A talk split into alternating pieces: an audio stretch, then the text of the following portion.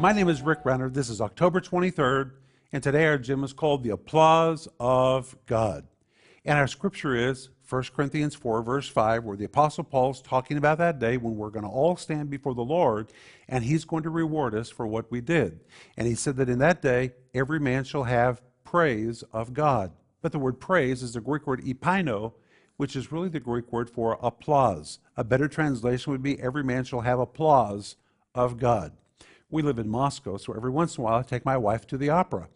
And when the opera is finished, it's time for all the singers to come forward to take their bow. And when they do, the crowd rises to their feet to give a thunderous applause, rounds and rounds of ovation as we thank the performers for what they did.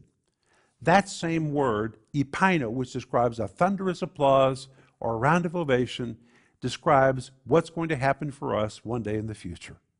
When we stand in that place before the Lord, and He reviews our activities and our life, and we've done well, we're going to receive praise of God. It's the picture of God rising from His throne to applaud, to give us a round of applause, thanking us for what we did in life. Live with that in your mind, and it will help you to be more faithful. That's what I want you to think about today.